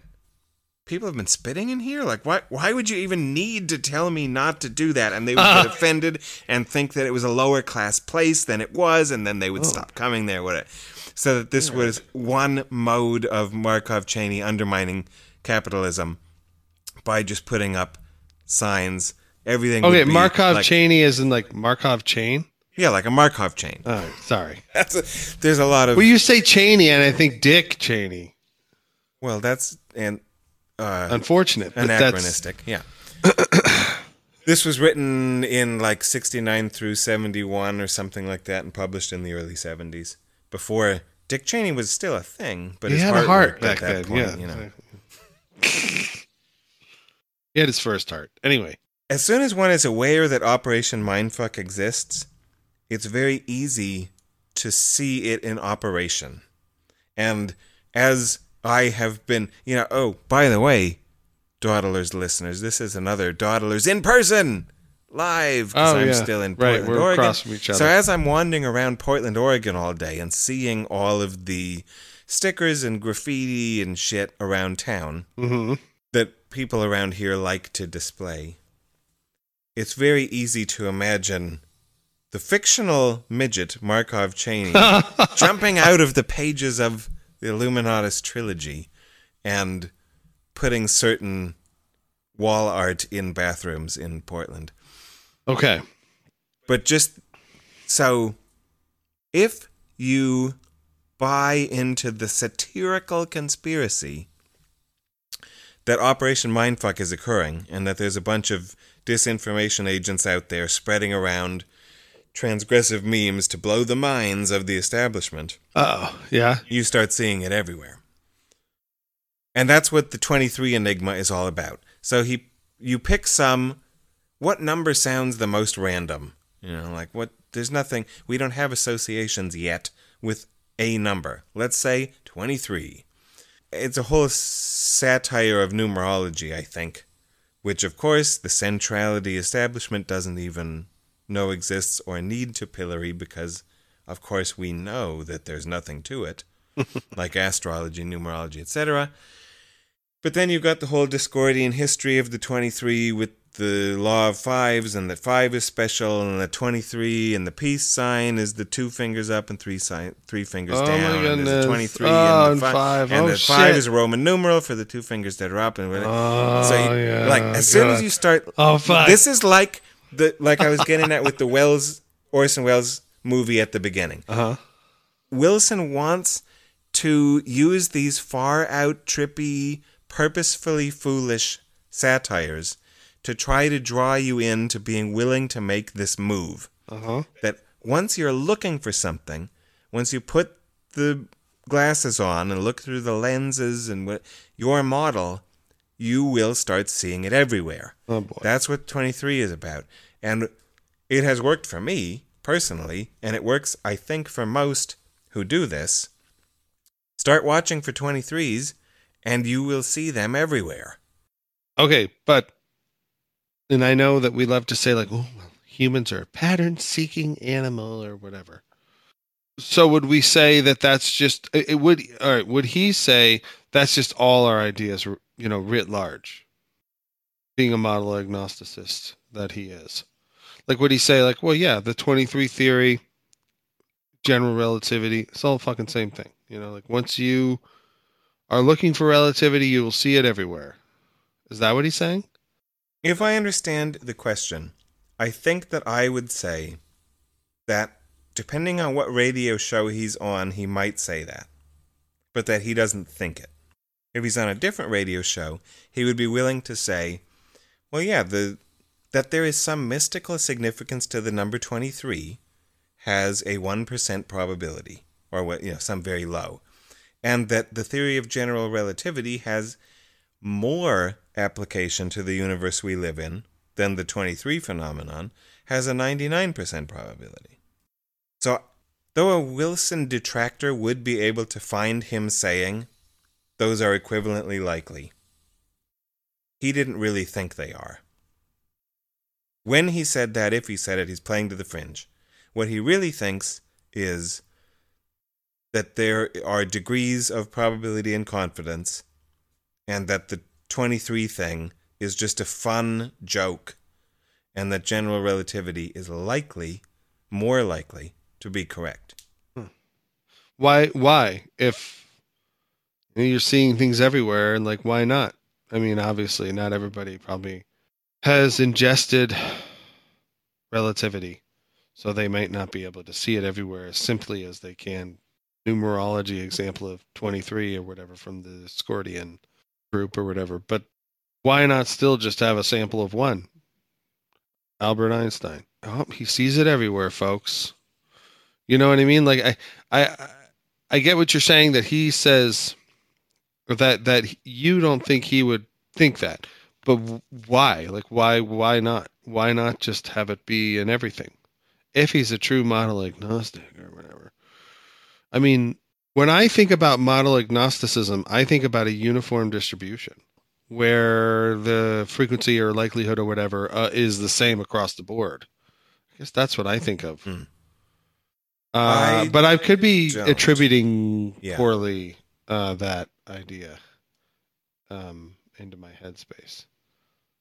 I think that the only or major point of it is just to lop off zero and 100 from your. Yeah, and I think I'm I, Evaluations. I'm calling uh, what I'm talking about is like I model egalitarianism or something like that. Right. Like we've talked about Yeah. before on this Right. show, the epistemic egalitarianism. Right, right, right. That everything is considered equally likely. So then agnosticism, as you've mentioned, between one and ninety nine Mhm. on the uh, probability scale or whatever, is just saying that some have a greater likelihood than others, but that uh, he's never going to be fully certain. Okay, Right. gotcha. Never mind. I have no more problems. Hopefully, all 4.9 listeners are like, yeah, dude, fuck. He said it 20 times. Why don't you get it now? I said it one time earlier. Why don't you get it now? The word is whiskey. No, I'm sorry. okay, so model that seems like more model agnosticism then. 23 numerology and all that kind of stuff. Correct? I see that mostly as satire. That the purpose of talking about that is just to take an extreme case and say, well, look, obviously, there's nothing mystical about the number 23. But if you are able to play that game for a while and be impressed, wow, I th- there's something about putting those glasses on that really, for temporarily, made me think there was something special about the number 23. Uh-huh. That then you should be able to move from there to, but obviously there isn't really. And if those are your two premises, 23s look impressive to me, but there's nothing special about 23s. The conclusion of that is, well, then you aren't a very good evaluator, are you? And you ought doubt yourself Hmm. more than you do now. Another meme of Wilson's that I really liked. He said, Imagine you are in Marrakesh at the marketplace. You're wandering down and you're looking at all the delicious fruits and tapestries and jewelry. And then from one of the stalls calls to you a capitalist, and they say, Come here, dear. I've got an item to sell you. It's called a correct answer machine. Wouldn't everyone like to have a correct answer machine? Ask it any question you wish, and it will tell you the right answer. So perhaps before you buy, he lets you try it out, because it's you know, fair. And you ask it 10 questions, and they happen to be somehow socially and politically related. And the results that you get from this machine accord perfectly with what you know very well to be Marxist propaganda. Every time you ask it a question about the means of production, it tells you exactly what Mr. Marx would have probably said in those moments. And then you become quite suspicious and you tell the person who's trying to literally get your money to to buy this machine, that's not a correct answer machine. This is a Marxist propaganda machine. Fuck you, buddy. I'm not buying. and you keep walking. And someone else yells from the next booth, Ah, no, no. They're, of course, full of shit, but I have a real correct answer machine. And you step up there and ask it the same questions, and it responds with perfect Libertarian Party 2018 America propaganda. And you say, well, that's not a correct answer machine. That's just Libertarian propaganda machine. in that situation, we are all able to see that if we're in that mindset, if that's the frame and that's the grid that we're operating out of, we would be very skeptical of someone who told us, I have a machine that gives you only correct answers. But that we're really bad at it when all of us have installed by our primate evolutionary heritage a correct answer machine in all of our heads, and it's just what we think about shit. Mm-hmm. that almost everyone, almost all the time, when encountering a problem, thinks about it for a minute and looks off into space, then comes back and says, I know what to do, or I know the answer to that question. And as someone who has hosted a bunch of public intellectual discussion groups, I'm very familiar with this gaze that people get.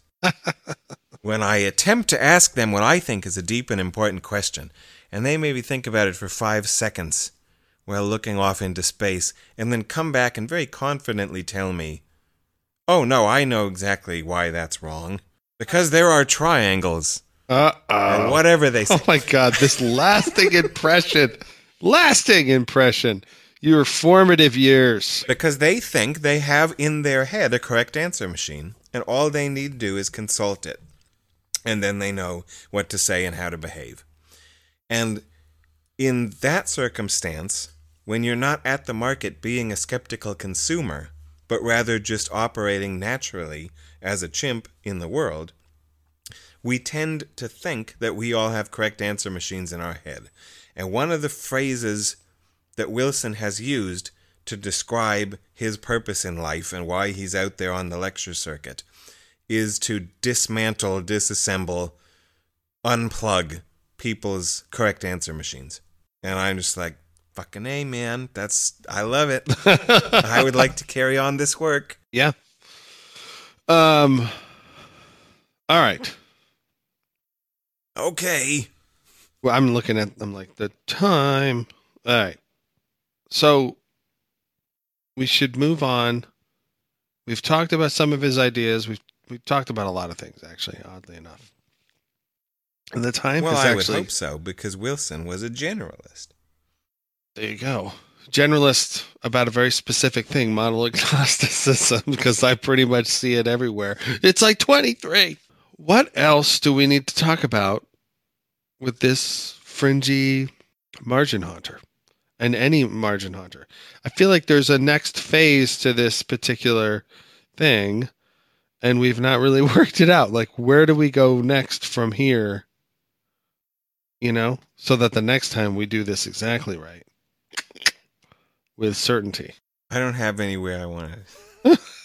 All I want to do now is find some way to shut your ability to look at clocks off so that you aren't so Oh. concerned with. But we're approaching that. Uh, one thing that. So, yeah, I'm totally dismissing this where we're going next. I'm just going to talk. Please, yeah, that's totally fine. That was another thing that I'd thought of earlier and got lost somewhere in the foam of the breaking wave. Another thing that I would propose Jesus. as a reason to be marginalized in the way that we currently operate as an intellectual culture is merely being a generalist. I think our current institutional setups are geared towards specialization. And that if one resists that in any way, if instead they're like, well, yeah, but I'm interested in psychology and James Joyce and quantum physics Uh-huh. and epistemology and humor and writing fiction and history and you just Yeah. keep adding things that that's a reason to be shoved to the margins because the way to be central right now is to deeply investigate a very particular trivial perhaps problem Mm. It's interesting you said it because it's like you would think it'd be the other way around. You'd think somebody who went super specific and was just lost in this one little thing would be the least impressive, right? And that the Yeah, generalist I would think that. Yeah. I mean, I was thinking, you know, that would be the case. But instead, we're impressed at how deeply someone might go into a subject area. And in part, I think how that is manifest is through the experience of when somebody is deeply embedded in some research or some spec- you know they're a specialist in a particular area it reflects one's ignorance all the more. And so you take maybe that person a lot more seriously because the words coming out of their mouth the confidence upon which they're talking about them because they spend all this time on this one specific slice of the world it just strikes maybe others who aren't doing that as not just a specialist but that it's special you know that it is unique and different and they have their hand or their finger on the pulse of something that like I never will or something along those lines.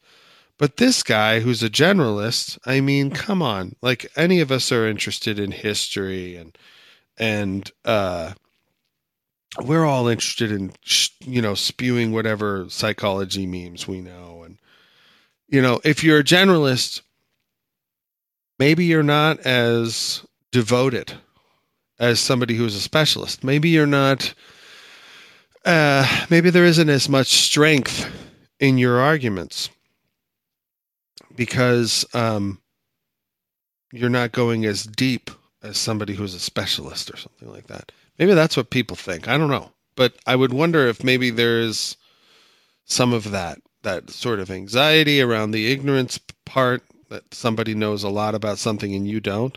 And if somebody knows a little about a lot of things. Well, I know a little about a lot of things, so they're not much different than me.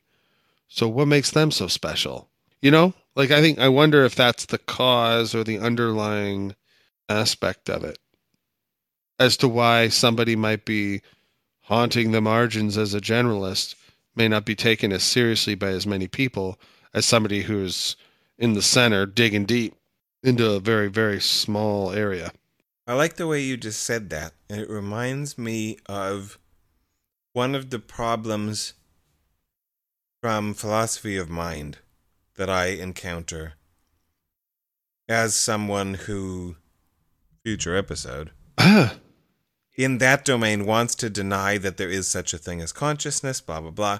One of the reasons why that's a hard task is that everyone thinks they're an expert because everyone thinks they are conscious.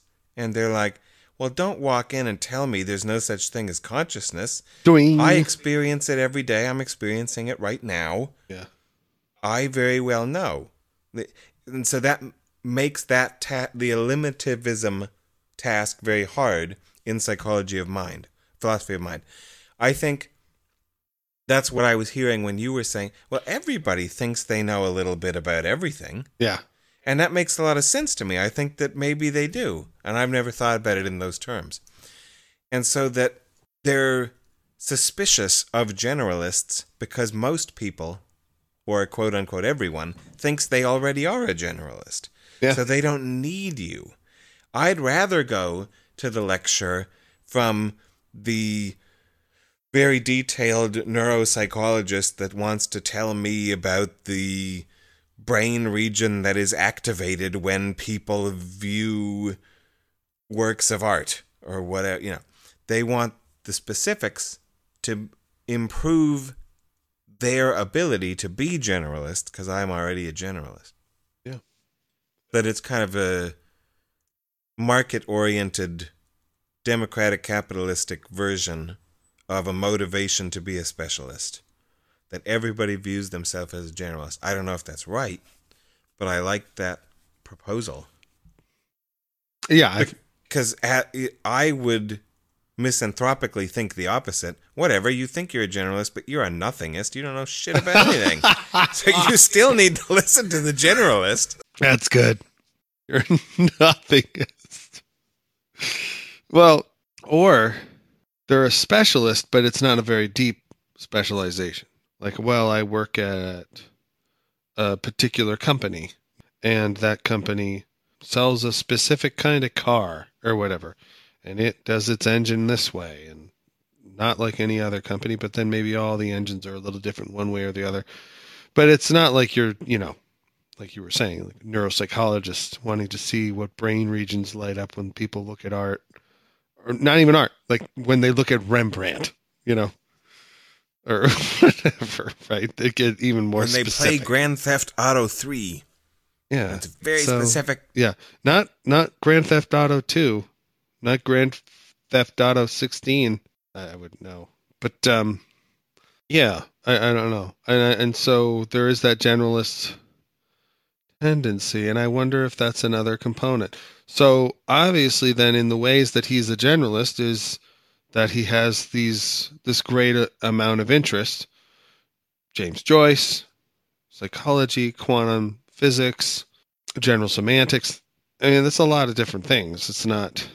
I kind of think one of the things I sort of pride us on is that each episode's a little different.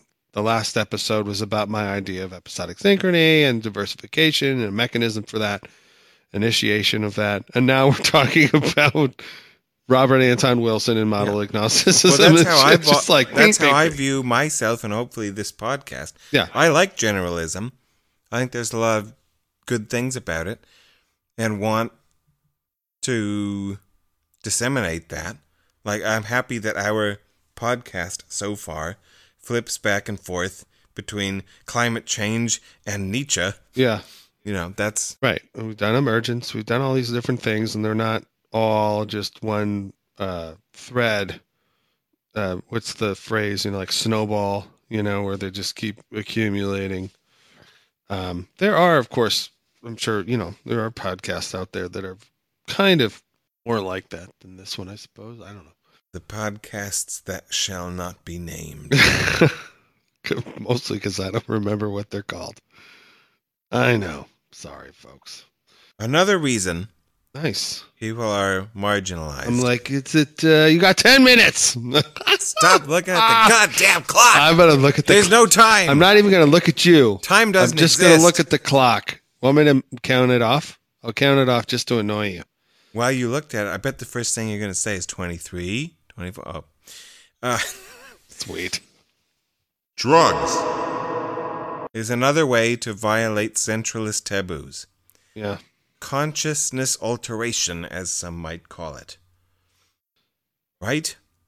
Yes and no, though, right?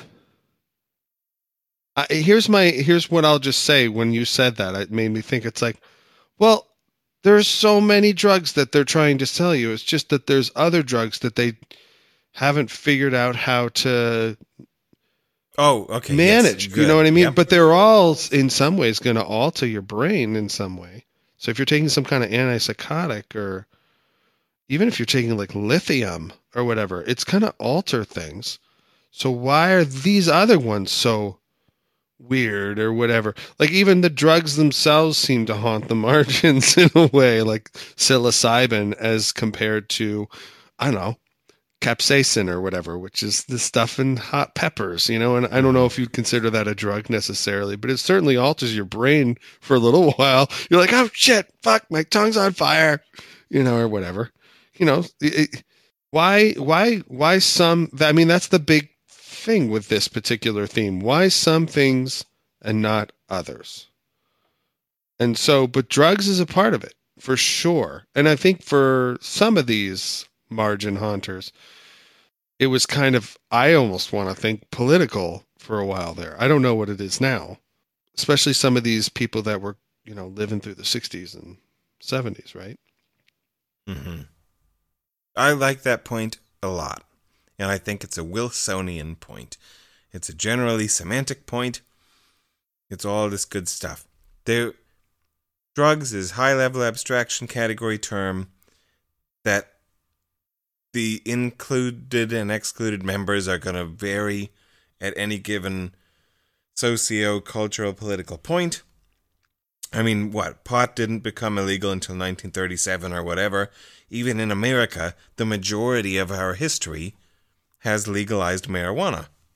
And we're probably going to go back there soon. We appear to be on the path toward it. The domino effect. Oh, no. No, I'm sorry.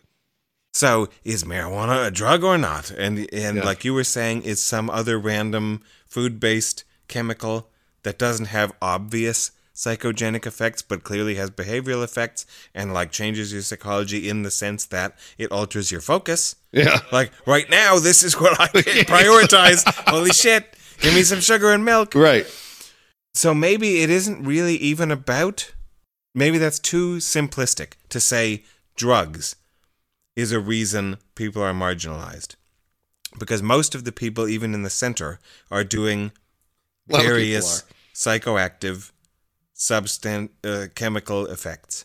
Well, apparently, if you li- if you listen to the news, a lot of people are dying of drug overdoses a lot, and they're not kids. They're like, you know, in their fifties and sixties and shit. Anyway, So part of it would be, I guess, or well, so maybe we can go too far the other direction. Talking positively about illegal drugs. Hmm. that's why I thought political to an extent. Mm-hmm. that there's political rivalries going on and the drugs just happen to be you know the flashpoints or whatever the lightning rods of revolution Because obviously, coffee's okay. right and I, say I would say "I that alters my coffee, and brain Here's what, and that, you know, and then alcohol is kind of in between. It's legal but more highly regulated and a little bit taboo, but most of us are cool with it.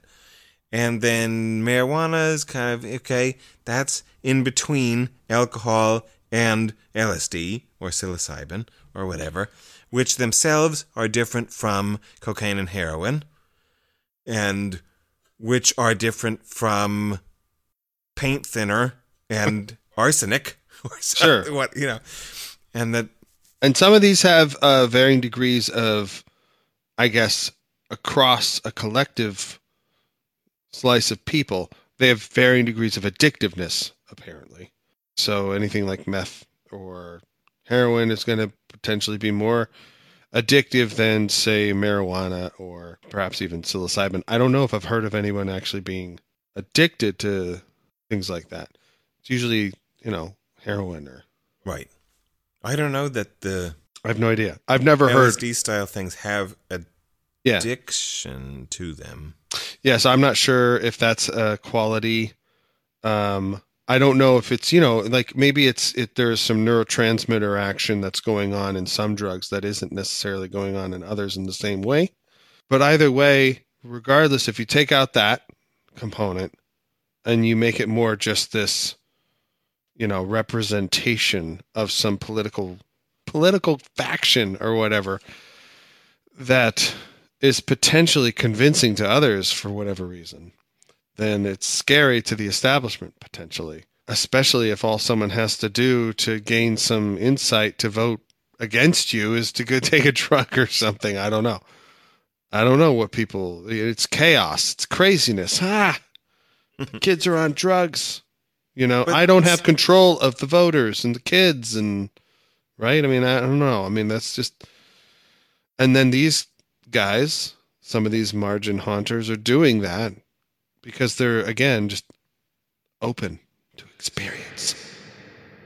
hmm So what? What would you i don't know say? the way to characterize it properly but i think there's something here because a bunch of the margin dwellers share this from wilson to mckenna to castaneda there's a heavy common thread here of the way that these individuals interact with consciousness altering substances uh-huh. that seems to push them out from the center, that makes them dirty and dangerous and out of the clubhouse. Well, I wonder if that's just a symptom of the cause or whatever, you know? Like, are these individuals just really open and refuse to give in to taboo, dogma, fear, stigma, all that kind of stuff? And just are willing to go there? Like, is it something about them? And part of me also wonders okay, so they're open, but what makes them potentially open? You know, we mentioned Wilson had polio. Didn't he die of some post polio yeah, post polio syndrome, whatever. Yeah, side effects. Which sounds crappy. Uh, because if you look at pictures of the guy when he was old, I mean, he was, you know, I wouldn't say he was He fat or anything, even- but he was a solid individual. And then when he was old, he was like, I mean, literally skeleton. Like he was. But he looked worse than the age, right? Because Yeah. wasn't he only maybe seventy-five or something? right. But he looked like a ninety-something year old. He me. looked like he was rapidly declining physically. if not mentally, which I don't think he was because it seems like a lot of the correspondences that he had were quite humorous and Up to the end. he yeah. thought that death was absurd and things like that. And so it's hard to take it seriously. But uh, didn't even McKenna uh, have lifelong headaches uh, or migraines? He suffered from, you know, pain in that particular way. I don't know if that is a big deal or not, but I do wonder if some of these formative experiences also affect how open they are or not, one way or the other, to experience. Maybe some of them just are. I don't know what makes Timothy Leary as a psychiatrist more open to experience than another psychiatrist, you know, uh, to a cohort that he's with going through med school. So these are the kinds that I, I do wonder if there's an element there that kind of doesn't push them to the edge, but it just opens them up to, you know, gives them a perspective that maybe a lot of people don't necessarily always get. Maybe not. I don't know. But I think openness is the big one. I think openness allows some of these people to be generalists and to not, again, just be, you know, narrowing their focus. Their focus is quite wide.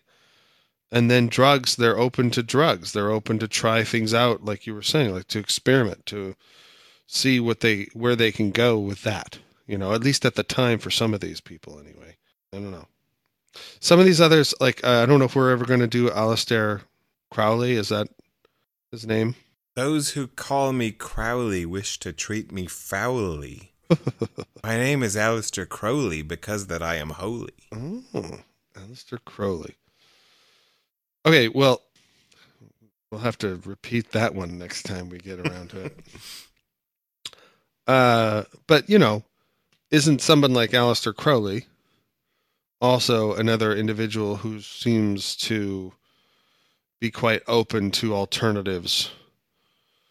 Um, in a way that maybe other people aren't. I don't know. I don't know. It's like if you're out there and you're searching for answers, whatever it is, however it is, you're just trying to make sense of the world.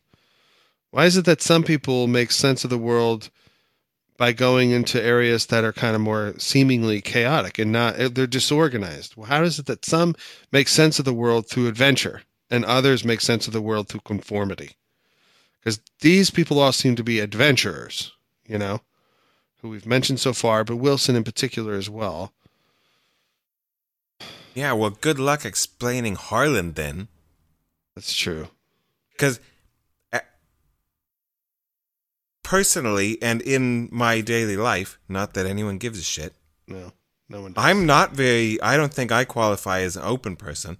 I'm much more reserved and closed off and fearful and resistant and but intellectually I grad gravitate toward the fringes. But Yeah. I don't know. It's a good point to make. Do any of these other people seem to have? I've been trying to think like they don't. of the people that I put on the fringe, do any of them share that trait with me of the, the shyness or reservedness? And I don't know that I have any examples yet. Not that there aren't any, but if given the opportunity to go do psilocybin in the jungles of Costa Rica with bushmasters sliding by and shit, would you do it? I doubt it. But Wilson might, right? Right. I mean, the, from, you know, I only know him through the public persona or whatever, but I think that he'd be like, fuck yeah, man, let's do it. Let's do it. Yeah. And I don't have that enthusiasm. So you're not a haunter of the margins. You're a uh, what are you? A margin picker? I don't. Who knows? Who knows? Well, you do it more than I do, I suppose. Although I would say I'd be more adventurous than you. I'd be willing Well, to yeah, go to I'm Costa Rica. Almost everyone is. Almost everyone is. Well, that's how you haunt the margins by being not adventurous. You're like in the negative space. What's going on? Is that you- are you are you losing battery? I don't know where that came from. What did it say? It was the Google lady Your saying, porn download is ready. oh, which I'm totally fine with sharing with the rest of you Oh. because I'm open to. oh yeah. Press play. I don't know if we ever introduced ourselves. No, we didn't. Shit. We're like you know us by now. Yeah, we don't need to do that anymore. Let's do it. Let's do it again though, because I've got a little middle name. Okay. I'm Ryan Clock Watcher McKenna. Ah, ah. And you're Harland. I'm Harland resistant to experiences Grant. Mm, And this was the Dawdler's Philosophy Podcast. theme week or whatever. Haunting the Margins, Episode 1. Robert Anton Wilson. Yeah, should we call this one E1 for haunting the margins now? No. What are we going to do? It's not. It's not going to have an E something then. It'll just Fucking be it is. Of course it is. no, nope. You're here to your our first argument. It's not our first argument. We're gonna have to see. I don't know. This won't be E17, I don't think, because it's not the normal thing.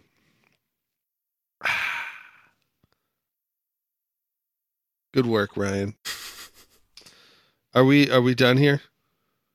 You all should listen and read Robert Anton Wilson. If you are a centralist, he's not as weird as you think. And if you're a fringer, you need to be brought a little bit closer to the center by someone who's already out here. Hey, you hear that, people? Time to get reading. Take your ears off. Put your eyes on.